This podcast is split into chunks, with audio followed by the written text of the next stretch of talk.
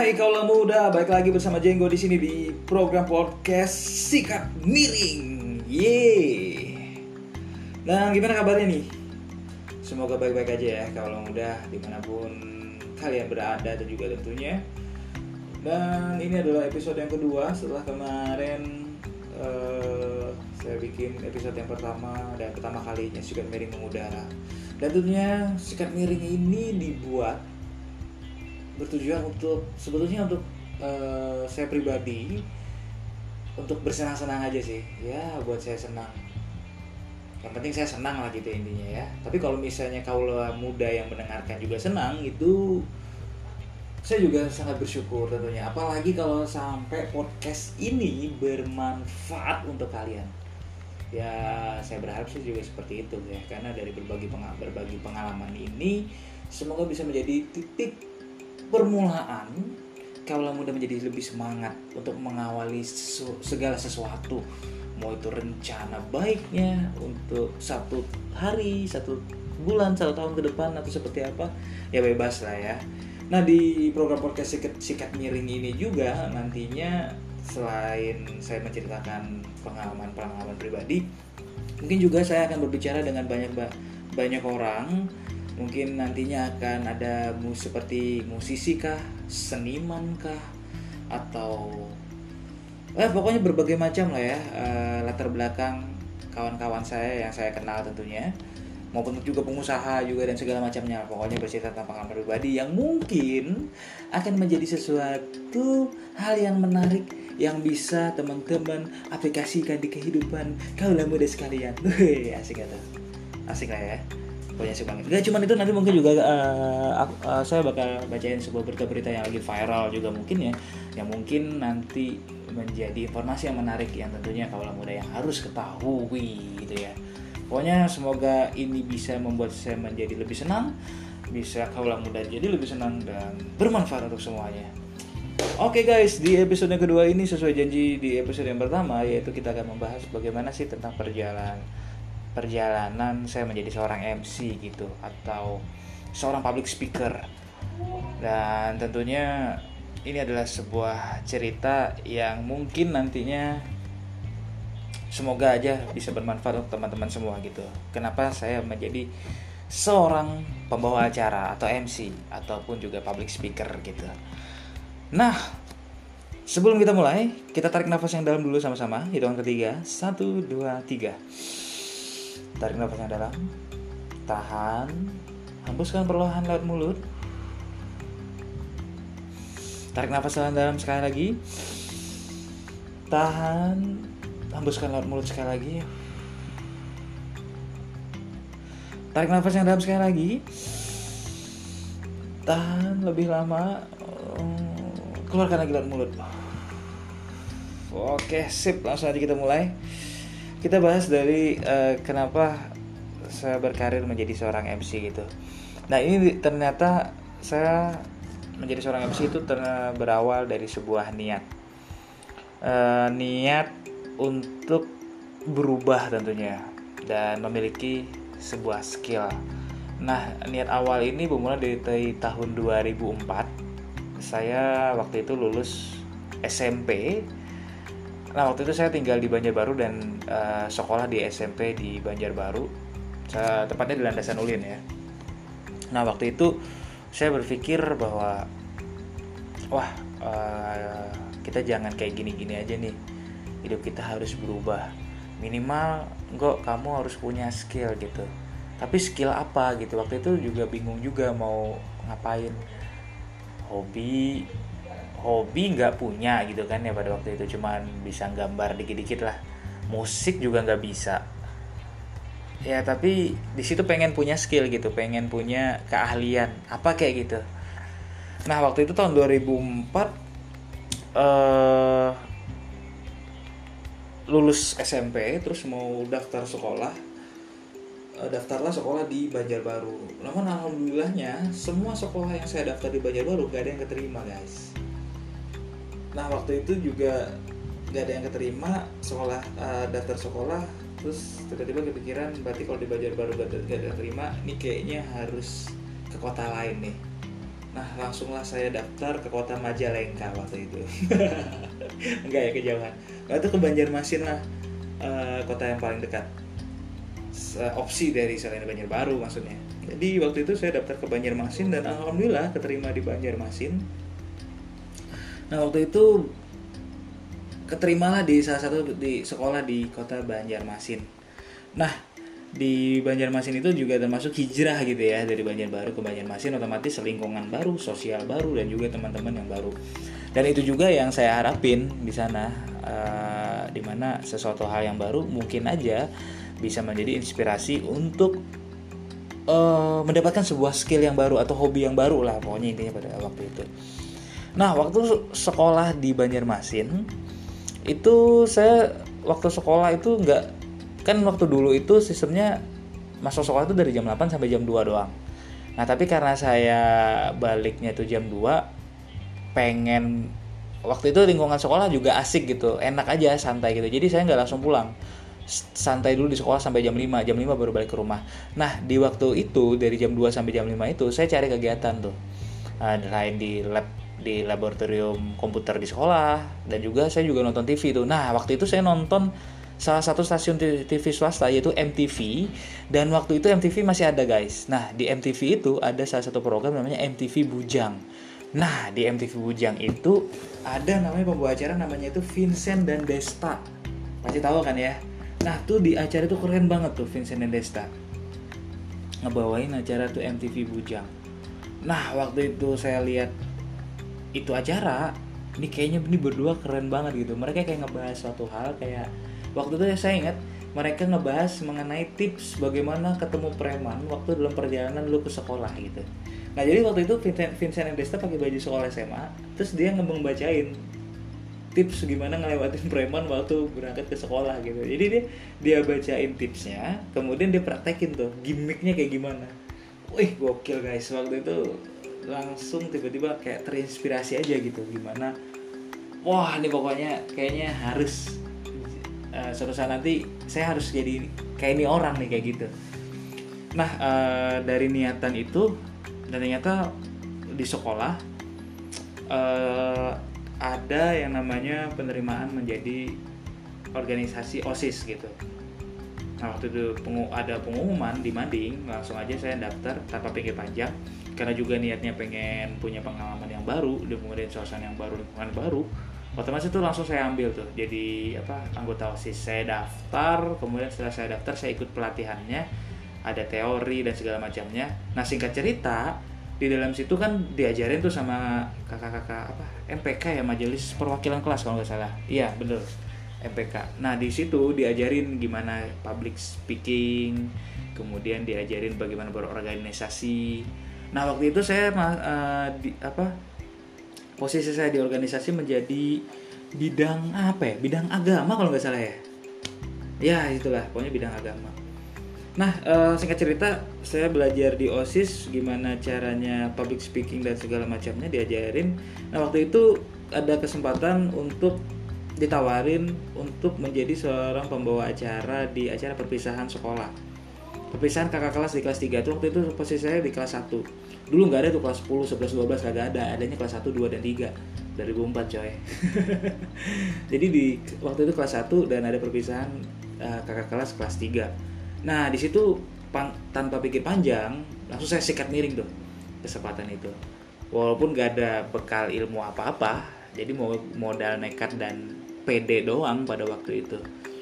Nah kebetulan di sana uh, rekan di osis itu ada teman saya namanya Tamleo Tamleo Jamil namanya dipanggilnya Leo.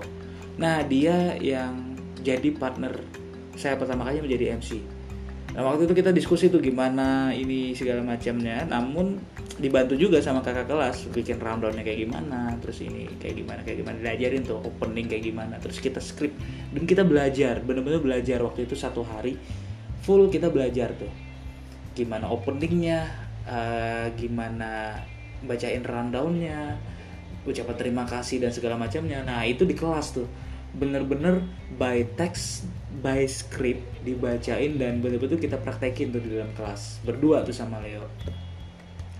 Nah waktu itu tuh dan itu pertama kalinya kita dan bener-bener dan terwujud uh, akhirnya saya uh, punya partner untuk MC pada waktu itu bener-bener kayak MTV Bujang jadinya jadi ngemasnya seperti itu nah itu di tahun 2004 kemudian berlanjut uh, selain isi acara perpisahan sekolah saya juga belajar ngisi acara uh, misalnya jadi moderator rapat di OSIS lah atau kemudian uh, kelas meeting di sekolahan lah dan segala macamnya. Nah juga dari tahun 2004 itu karena niatnya pengen belajar selain di sekolah, waktu itu kan di biasa di komplek atau di kampung gitu kan setiap tahunnya ada acara 17-an tuh. Nah, acara 17-an itu saya ambil kesempatan untuk belajar juga untuk bawain acara. Walaupun acara sederhana kayak mimpin lomba anak-anaknya ataupun di acara puncaknya itu saya juga belajar tuh karena kalau misalnya acara puncak di 17-an pasti ada yang namanya ada pentas seni musik dan segala macamnya lah. Nah, itu juga ngumumin ngumumin siapa yang menjadi pemenang misal lomba makan kerupuk, lomba balap karung. Nah, itu kan ngumumin nah, belajarnya di sana. Nah pertanyaannya apakah gugup? Ya pastilah. Kan itu nama juga uh, baru belajar ya. Pastilah gugup. Nggak ada yang namanya gak gugup. Cuman ya jalanin aja. Gugup itu waktu di satu menit pertama. Setelah itu lanjut aja lah gitu ya. Nah kemudian itu dari tahun 2004 sampai 2007 itu di acara sekolah selain acara sekolah itu selain ada juga kan kadang ada maulid nabi lah gitu acaranya kemudian rapat osis dan segala macamnya. Ngisi ngisi ngisi lah pokoknya apa pun acara di sekolahan saya bawa bawa acara bawain acaranya.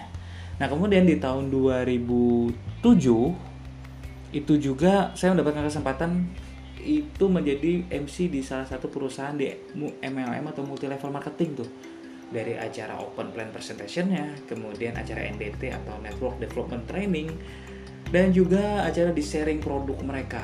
Nah itu berkesempatan saya jadi bawain acara open plan presentation gimana mereka mempresentasikan produknya ngajakin orang lain untuk bergabung di MLM-nya dan itu saya jadi MC-nya itu diajarin untuk gimana mempresent atau mengedifikasi pembawa pematerinya seperti apa memperkenalkan uh, perusahaan atau company, company profile-nya seperti apa.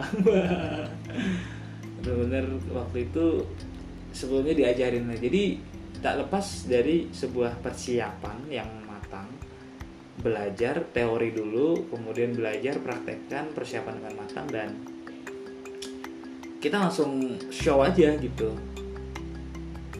Nah habis itu uh, di acara sharing produknya juga seperti itu. Jadi kita ada produknya. Waktu itu saya ingat uh, produknya namanya EQ Life itu kayak dia akupuntur cuman sistemnya kayak nyetrum orang gitu nyetrum di jari-jari tangan gitu. Nah itu saya juga banyak pengalaman di sana diajarin juga. Jadi tangan saya yang jadi korban kemarin. Dan itu dengan uh, gimmick apa adanya gitu kan memang kesetrum. Jadi saya bawa acaranya memang sambil di itu apa sambil di strum strum gitu lah pokoknya nah setelah itu di tahun 2007 dan 2008 nah ini menarik nih di, di tahun 2008 saya ditawarin sama tetangga waktu itu acara bawain acara pernikahan atau kawinan. Nah berarti di tahun 2008 ini pertama kali saya sebenarnya sudah pernah ngebawain acara wedding namun waktu itu wedding ya acara wedding di kampung lah istilahnya lah ya acara di rumahan lah gitu uh, dan saya bingung juga waktu itu uh, pengen nolak cuman gak enak sama tetangga. Ya jadinya jalanin aja waktu itu. Itu kalau nggak salah tetangga saya itu lima buah rumah dari rumah saya. Beda beda lima buah rumah gitu tetanggaan doang. Nah karena nggak pernah yang namanya ngebawain acara pernikahan itu kayak gimana jadi saya nanya sama orang yang uh, lebih dahulu nikah gitu. Susun acaranya kayak gimana gimana itu saya skrip saya bikin rundownnya ya udah besoknya show aja gitu berjalan dengan lancar. Alhamdulillah berjalan dengan lancar. Nah kemudian di tahun 2009 itu saya mulai dapat tawaran itu uh, bawain acara acara-acara musik kayak parade band seperti itu. Itu di Banjarmasin saya ingat itu di Gelanggang. Uh, yang ada kolam renangnya gelanggang olahraga. Iya betul di Jalan Jati itu nah itu saya bawain acara musik parade band. Kalau nggak salah uh, iya benar 2009 kemudian dan saya juga waktu itu bergabung di salah satu radio di Banjarmasin yaitu Musik Channel. Itu yang ngajakin kemarin itu namanya Linda. Ya teman saya namanya Linda. Nah dia ngajakin gue ada tawaran nih ada lowongan nih di apa di radio aku kerja katanya mau nggak? Mau gitu. Terus saya bikin lamaran saya ngelamar. Nah itu pertama kali saya tahu dunia radio seperti apa. Nah waktu pertama kali melamar itu ternyata alhamdulillah dipanggil. Nah ternyata waktu saya datang ke musik channel itu saya nggak sendiri. Wah ada suara kucing manggil di luar. Jadi saya eh, nggak uh, nggak sendiri. Ada beberapa teman yang lain. Salah satu nama teman saya itu namanya Hendra nah uh, waktu itu ternyata kita nggak langsung diterima gitu aja. Ada wawancara lagi kemudian dites secara langsung gitu. Jadi kita di situ dikasih kesempatan kalau salah diberi, diberi waktu 5 menit. Kalian bikin konsep kalian bikin acara kemudian nanti direkam. Nah langsung tuh uh, tanpa pikir panjang saya bikin konsepnya seperti apa acara saya seperti apa kemudian tuh langsung direkam tuh di sana di teks. Jadi kayak di tag gitu ya. Jadi pakai apa tuh pakai headphone kemudian masuk dalam ruangan gitu kan ruangan kedap suara kemudian ada alatnya banyak gitu ya. Itu pertama kali saya lihat yang namanya studio studio radio tuh kayak gimana itu pertama kalinya. Nah itu saya langsung tag ini ya untuk percobaan. Sudah setelah selesai eh, katanya nanti dikabarin kalau memang diterima gitu. Sudah.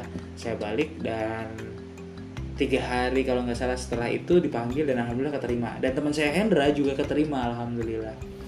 Nah di musik channel itu saya langsung atur jadwal siaran. Jadi ternyata saya dapat jadwal itu subuh hari. Jadi pertama kali siaran dari jam 6 pagi kalau nggak salah sampai jam 9 kemudian malam hari dari jam 8 sampai jam 10 nah jadi saya awal sama akhir akhir acara gitu akhir ah, ya ya betul akhir acara.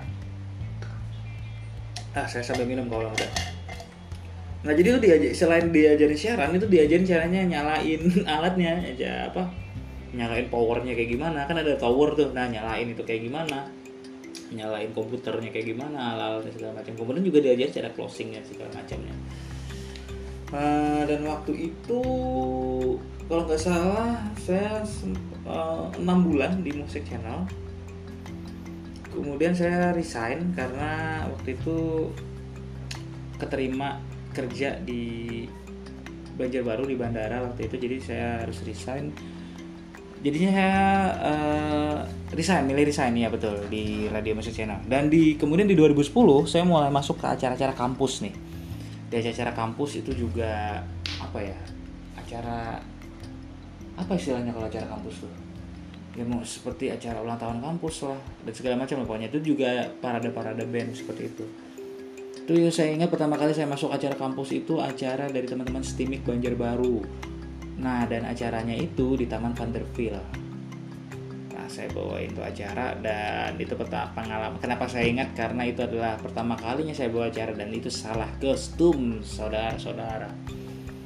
Nah ternyata pakaian yang kita kenakan itu juga mempengaruhi performa ketika kita membawakan sebuah acara. Maksudnya mempengaruhi sih situasi dan kondisi nanti di sana gitu. Jangan jadi saran saya jangan sampai kita salah kostum deh ya. Dan waktu itu bener uh, saya salah kostum. Saya pikir itu kan waktu acara parade band nih. Uh, berarti acaranya santai dong. Dan ternyata di situ dihadiri oleh dosen dan juga jajaran-jajaran petinggi-petinggi kampus gitu. Dan saya di situ pakai kostum celana pendek pakai kaos dan juga pakai rantai pada saat itu ya. Hmm, luar biasa sekali guys. Tapi ya eh sudah lah karena udah udah running acara dan rumah saya jauh di landasan ulin gitu kan. Ya udah jalan aja. Tapi alhamdulillahnya pada waktu itu nggak mengurangi semangat saya untuk bawa acara karena niat saya juga cari pengalaman gitu di situ dan alhamdulillah cara acara berjalan begitu lancar. Walaupun seperti kritik sih maka mengenai pakaian. Ya sudah lah oke okay. itu menjadi pelajaran bahwa pakaian itu sangat penting. Jadi apa pun acaranya kita harus menyesuaikan pakaian kita seperti itu. Nah kemudian di tahun 2011 uh, eh, saya berkesempatan untuk ketemu sama teman-teman untuk membuat sebuah komunitas stand up comedy dan itu di tahun 2011 tuh booming boomingnya stand up comedy Indonesia kan ya. Nah di saya mau uh, apa ketemu teman-teman yang satu hobi nih. Maksudnya satu hobi pengen juga uh, belajar menjadi seorang komika seperti apa tuh stand up komedian. Nah di tahun 2011 saya ketemu sama teman-teman stand up komedian seperti Mas Ahdi Rahmat waktu itu vokalus kemudian ketemu Bang Abdi kemudian ketemu Yuli Safarina Rambo kemudian siapa lagi saya lupa? Ya pokoknya itulah ya ketemu teman-teman itu ketemu di Dota Mall kemudian kita rapat dan ngerancang bikin open mic pertama kali di Banjarmasin. Nah, kenapa saya ikut stand up comedy? Karena di situ saya pengen belajar bagaimana uh, memperlancar aja sih, memperlancar berkomunikasi di atas panggung atau uh, memperlancar uh, membuat uh, mencari pembendaharaan kata gitu ya, kosakata, mengolah kata dan segala macamnya. Dan juga menambah jokes-jokes atau kelucuan-kelucuan ketika kita membuat acara karena ternyata e, ketika kita membuat acara itu perlu yang namanya ada sedikit humor ada humor lah gitu. Itu apalagi kalau misalnya acara hiburan gak bisa kita terlalu resmi gitu ya atau terlalu flat aja harus ada yang lucu-lucunya gitulah ya. Gitu jadi harus lucu guys. Dan memang gitu makanya saya e, gabung di stand up comedy Banjarmasin pada waktu itu. Dan alhamdulillah jadi salah satu founder juga jadinya jadi salah satu admin lah pengurus dari stand up comedy Banjarmasin di tahun 2011 nah akhirnya eh, jad, bikin jadwal bikin open mic pertama kalinya dan saya tampil alhamdulillah pecah di sana. Maksudnya dalam acara alhamdulillah berhasil gitu buat bikin ketawa dan saya naik dua kali. Alhamdulillah gitu ya. Kemudian di tahun 2012 Nah, sorry, di tahun 2011 itu uh, di acara open mic itu selain saya tampil menjadi stand up comedian, saya juga belajar untuk menjadi MC di situ. Jadi nge-MC-in untuk open mic. Nah, gitu. Jadi kalau open mic itu kan ajangnya rekan-rekan stand comedian untuk ngelatih materinya. Itu di sana gitu. Dan selain menghibur penonton, nah di situ juga ada MC-nya. Nah, di situ saya ngambil untuk belajar menjadi seorang MC di situ. Nah, kemudian di tahun 2012 saya dapat kesempatan untuk uh, apa menjadi menjadi penyiar di GNB Radio. Nah, pada waktu itu GNB Radio adalah salah satu radio terbaik di Banjarmasin gitu dan isinya teman-teman yang pada saat ini adalah MC-MC profesional dan MC-MC terbaik salah satu MC, MC terbaik di Banjarmasin gitu. Nah di 2012 itu waktu di GNB saya ketemu sama Mas Adit, kemudian Desi Indrian, Ega, kemudian Anggi Naibaho juga, kemudian ketemu sama Romi, Hersek Rocket, Ayub juga di sana, kemudian Mas Saufi juga kebetulan uh, satu angkatan di GNB Radio. Kemudian siapa lagi ya? Ya banyak lah ya. Saya juga ketemu sama Mas Bayu South District juga di GNB ketemu Kak Dedet, juga di sana salah satu owner dari GNB nah dari situ juga banyak belajar mengenai banyak hal dunia entertain lah ya. Dunia hiburan musik. Musik tentunya dari GNB Radio. Nah kemudian dan itu sambil jalan tuh uh, ngisi-ngisi acara parade band lagi parade band lagi dan parade band itu saya uh, pertama kalinya itu uh, maksudnya di parade band itu seringnya acara-acara underground atau acara punk gitu. Nah itu dikenalin sama temen namanya Mas Ayub. Saya kenal kenal sama Mas Ayub ini waktu bergabung di uh, PK PKMIB kalau nggak salah perkumpulan komunitas musik Indonesia Banjarmasin. Nah, di situ ketemu ketemu teman-teman di Rockstar, The Massivers, kemudian Ungu Clickers, Virgin, nah apa? The Virgin, kerabat kotak, kerabat kardus ya rupanya kemarin. Cangcut Ranger kemudian teman-teman outsider tuh kawan-kawan dari Mas Boy. Nah di situ mereka adalah suatu komunitas yang uh, ngefans sama band-bandnya Nah di setiap komunitas tuh mereka kan ada acara ulang tahunnya tuh. Nah biasanya acara ulang tahun mereka itu diisi dengan acara parade band. nah di situ saya berkesempatan untuk membawa acaranya. Karena komunitasnya banyak biasanya satu bulan itu ada satu komunitas yang ngerayain acara gitu. Jadi setiap bulan tuh ada aja terus. Nah alhamdulillah tuh. Itu jalurnya dari Mas Ayu. Terima kasih Mas Ayu. Nah dari situ saya belajar. Dan juga selain itu juga uh, pernah bawain acara rekan-rekan SBS atau Shortboardnya Squad pada waktu itu. Wah itu adalah acara yang menurut saya sangat sangat banyak belajar banyak pengalaman juga. Karena Shortboardnya Squad sendiri isinya adalah band-band ternama juga di kota Banjarmasin, Banjarbaru dan sekitarnya lah ya. Itu ada rekan-rekan ada Monster Jelly pada waktu itu ada Headseeker Rocket juga. Kemudian ada New Day is Over yang dia terkenal sampai Jakarta kemudian ada teman-teman uh, The Ringing juga. Ya banyak band yang band-band terbaik lah pada waktu itu tergabung di Soundboard Squad. Dan alhamdulillah volume 1 volume 2 uh, saya berkesempatan untuk membawain acara Soundboard Squad tersebut. Gitulah ya pokoknya banyak banget pengalamannya di pengalaman di sana. Nah mungkin dari situ dari acara-acara yang seperti itu terbentuklah karakter saya yang ngebawain acara yang serampangan gitu apa adanya belak belakan kemudian frontal dan segala macamnya terbentuknya dari acara-acara uh, acara musik ya yang seperti itu nah kemudian di tahun 2013 Nah, se uh, saya kan tadi kan uh, bergabung di stand up comedy tuh, stand up comedy banyak masih. Nah, di situ saya ketemu Aan. Nah, ketemu Mas Aan ini itu jika bakal dari terbentuknya yang namanya Anjengs. Nah, ini duo MC yang yang katanya sih ya sempat fenomenal kata di Banjarmasin.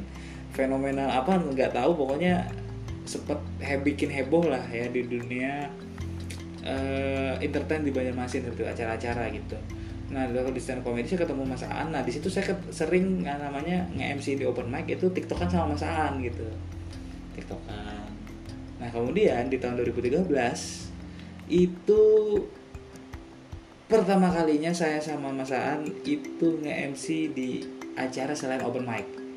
Dan itu gagasan dari Mas Ayub juga. Itu pertama kalinya adalah acara Semali Invention kalau nggak salah ya di tahun 2013 itu. Itu pertama kalinya Aan dan Jenggo bawain acara di luar open mic. Dan di situ juga lahir nama Anjengs Aan Jenggo dan di situ pertama kalinya kita bawain acara dan itu adalah pertama kalinya juga waktu itu kita bertiga nge-MC dan disandingin sama yang namanya salah satu orang yang terkenal di Banjarmasin manusia setengah dewa. Namanya adalah Bayu Beyonce. Yeah. bener banget dan Bayu Beyonce waktu itu terkenal sebelum debut saat ini ya. Bayu Beyonce dulu tuh. Nah nanti kita bakal nanti kita bakal gini eh, di sukat miring kita juga bakal bahas deh mengenai anjing perjalanan anjing kayak gimana. Oke, uh, lanjut. Uh, dari 2013 sampai tahun 2017 atau 2018 itu anjing terus jalan tuh. Uh, tiap bulannya alhamdulillah 2 sampai 3 atau sampai 4 event atau seminggu sekali ada terus tuh event. Mau tuh acara dari sekolah SMA, kemudian kuliah, sampai dari IO juga atau sampai sebuah perusahaan juga apa uh, kita dikasih kesempatan untuk isi acara. Kemudian di tahun 2014 eh, saya berjumpa atau bertemu berkenalan dengan teman-teman komunitas yang suka jalan-jalan namanya Jejak Borneo. Pada waktu itu ada teman-teman namanya Rino, ada Mas Isan, ada Mas Asad, Mas Arif, Mas Pawi, Mas Huda Kodok juga di sana, Mas Arif juga ada dua orang Arif di sana. Arif Tuha.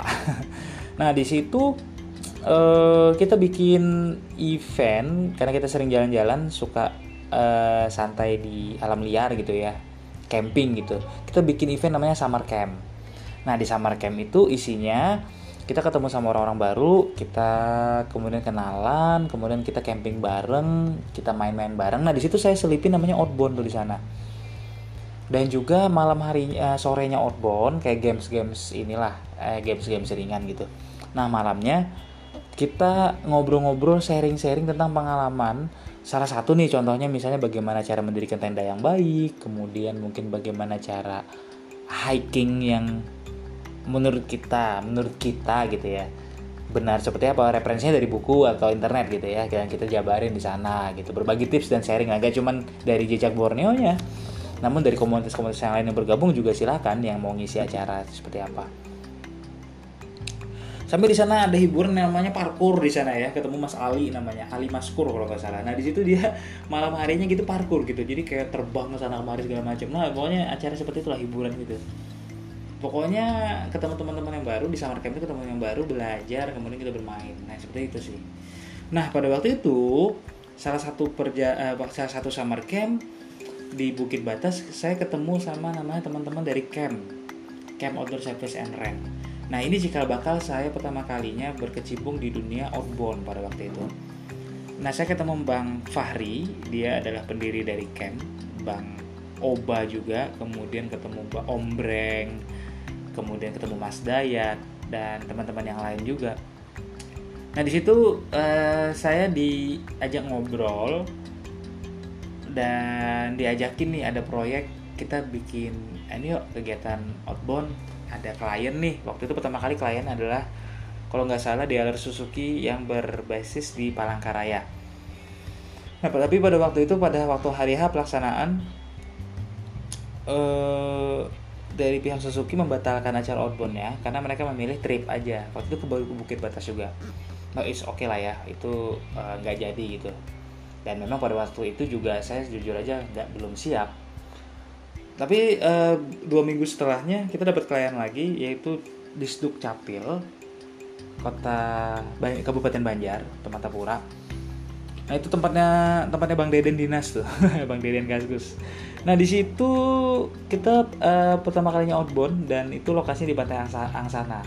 Dengan persiapan yang baik dua minggu bahkan satu bulan sebelum kegiatan itu kita persiapan materi segala macam permainan seperti apa bahan seperti apa kita latihan dan kita GR wah GR bos apa tuh GR gladi resi. Wah. Gitu ya kita praktekkan permainan seperti apa. Uh, let uh, by text dan segala macam akhirnya kita show. Dan alhamdulillah berjalan dengan sangat lancar. Ya di pantai yang sana acaranya. Itu kalau nggak salah sekitar 40 sampai 50 peserta kalau nggak salah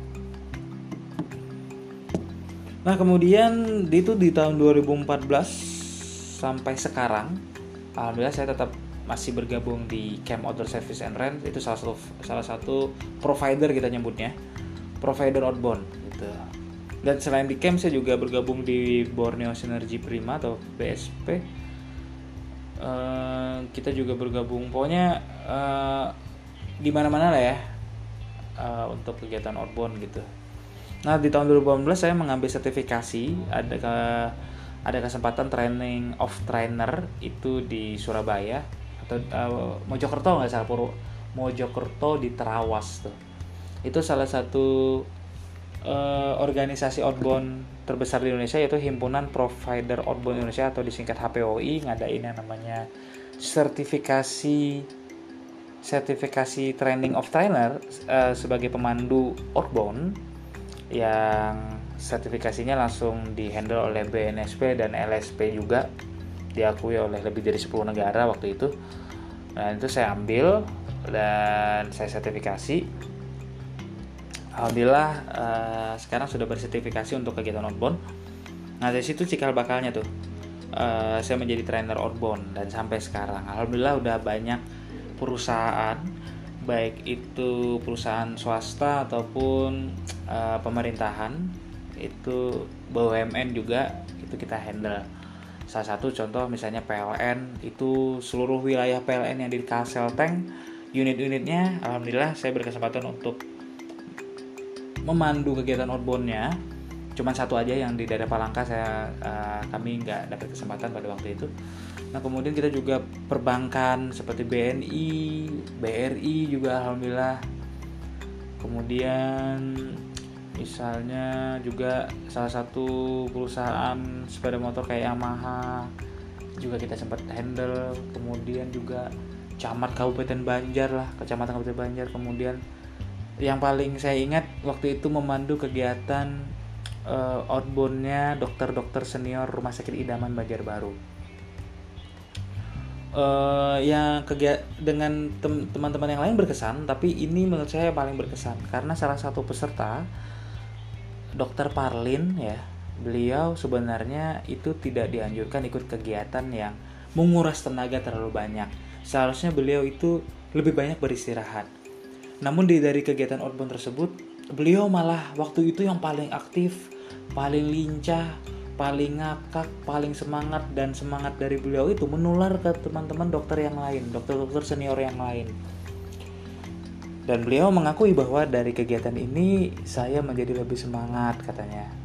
Saya lebih berenergi dan di situ benar-benar saya ngerasain ternyata uh, alhamdulillah apa yang kami lakukan itu effortnya sangat baik gitu untuk orang-orang yang uh, yang ada di sana yang ikut ngikutin kegiatan acara kita dan memang sesuai dengan misi kita bahwa di kegiatan outbound tersebut saya uh, kita pengen inginnya mereka lebih semangat, mereka lebih sehat, mereka lebih baik, semangat bekerja tentunya. Karena yang kita tahu bahwa dokter itu bukan profesi uh, adalah profesi yang sangat luar biasa ya. Luar biasa dalam artian mereka kan dokter dokter-dokter itu bekerja berhubungan dengan ibaratnya dengan nyawa seseorang tuh. Mungkin waktu mereka beropera, mengoperasi seseorang itu kan berhubungan dengan nyawa.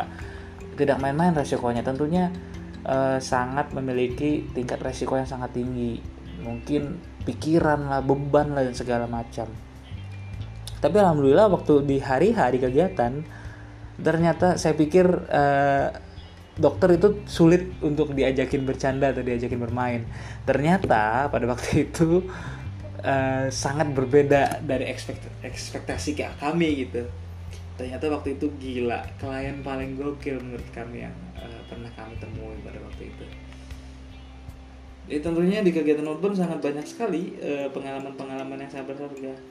Dan pernah juga saya uh, kami menghandle salah satu pro, uh, perusahaan handphone, merek handphone dan peserta atau tim dari klien kami itu ada yang tidak bisa berbahasa Indonesia sama sekali, sama sekali tidak mengerti. Dia dari China kalau iya benar dari China.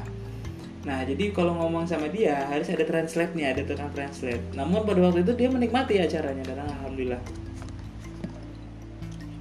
Nah, kemudian di tahun 2016 ya, dan sampai sekarang untuk kegiatan outbound. Nah, di 2016 saya berjumpa dengan Bang Azlianur Karim. Uh, dia pengusaha travel dan dia bergabung di Tour and Travel Revolution. Nah, dan saat itu saya juga tertarik dengan perusahaannya. Nah, pada saat itu saya belajar dengan beliau bagaimana menjadi pemateri waktu itu, jadi seorang trainer saya ngebawain acara seminar-seminar dari Tour and Travel Tour and Travel Revolution. Saat itu saya juga membawa acara juga di sana. Nah kemudian di tahun 2019 saya karena saya adalah tipikal orang yang apa eh, nggak cepat puas dalam satu hal gitu. Harus belajar lagi harus belajar lagi. Nah itu teman-teman. Kita kalau misalnya menggeluti suatu hal jangan cepat puas. Jadi harus belajar lagi. Kalau kalau kita misalnya sudah puas dari satu hal kita akan stop di sana kita akan stuck. Nah karena niatan saya dari awal saya ingin nambah skill lah terus harus berubah harus lebih baik gitu. Di situ timbul niatan ingin oh saya apalagi nih yang harus saya kuasain?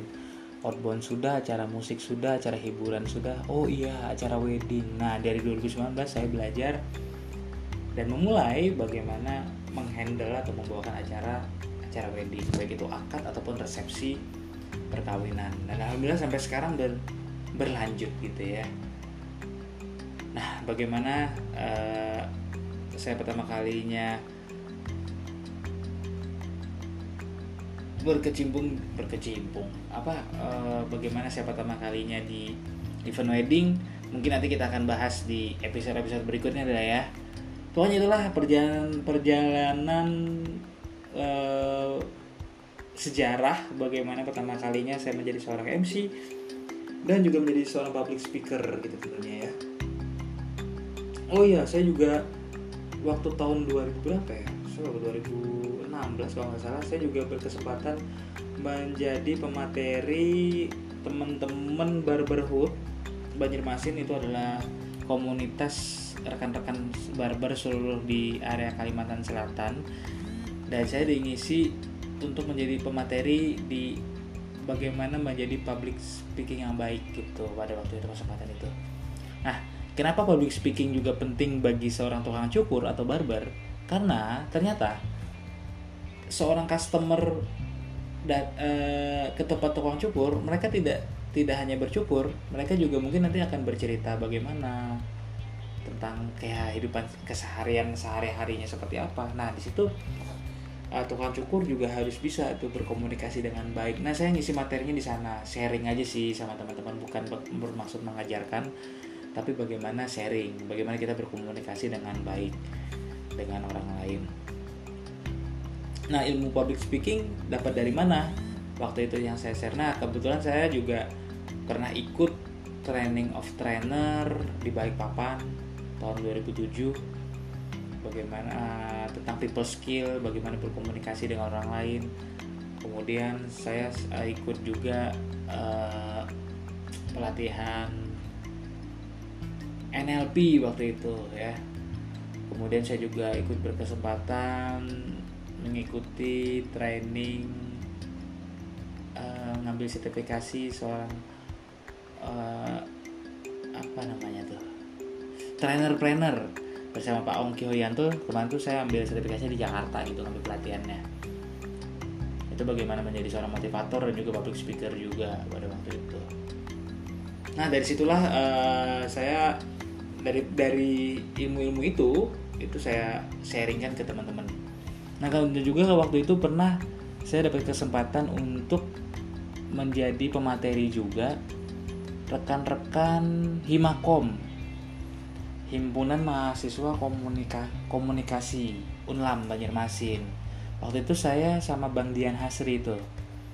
Bang uh, dia beda materi saya sama Bang Dian. Kalau saya lebih di experience-nya atau pengalamannya menjadi seorang pembawa acara atau public speaker pada waktu itu. Jadi saya bercerita bagaimana pengalaman saya gitu. Dan itu kalau nggak salah kemarin sama Hanifa iya bener Hanifa kemarin tuh yang ininya yang ngundang kemarin dan teman-teman di Makom juga nah dari situ hmm, belajar dan terus terus belajar juga sampai saat ini. Alhamdulillah outbound masih jalan kemudian wedding juga masih jalan. Tapi untuk acara kayak hiburan stop karena saat ini kondisi corona ya. Karena corona jadi uh, untuk acara-acara kan dibatasin. Jadinya untuk saat ini stop dulu. Tapi alhamdulillah wedding dan outbound tetap berjalan tapi tetap dengan melaksanakan protokol kesehatan juga tentunya Oke kalau muda tidak terasa udah lebih dari 40 menit sekarang di 43 menit gitu ya kita udah membahas saya udah menceritakan sejarah saya bagaimana menjadi seorang MC atau public speaker tentunya. Nah dari pengalaman itu tentunya kawan-kawan semua semoga bisa menjadi uh, menjadi bermanfaat tentunya untuk rekan-rekan semua yang mendengarkan. Bisa menjadi titik semangat lah buat kawan-kawan juga. Intinya apabila ingin sesuatu ingin melakukan sesuatu awali dengan niat yang baik. Karena niat yang baik hasilnya akan pasti menjadi baik. Itu sih. Kalau ada kesempatan sikat miring aja. Mau jadi apa pun teman-teman semua mau jadi seniman mau belajar hal yang baru setiap ada kesempatan sikat miring aja. Langkah pertama memang sulit tapi kalau kita terus lakukan dengan tekun terus belajar uh, jangan takut salah. Kalau salah perbaiki segera perbaiki uh, perluas pertemanan jalin hubungan baik dengan orang lain.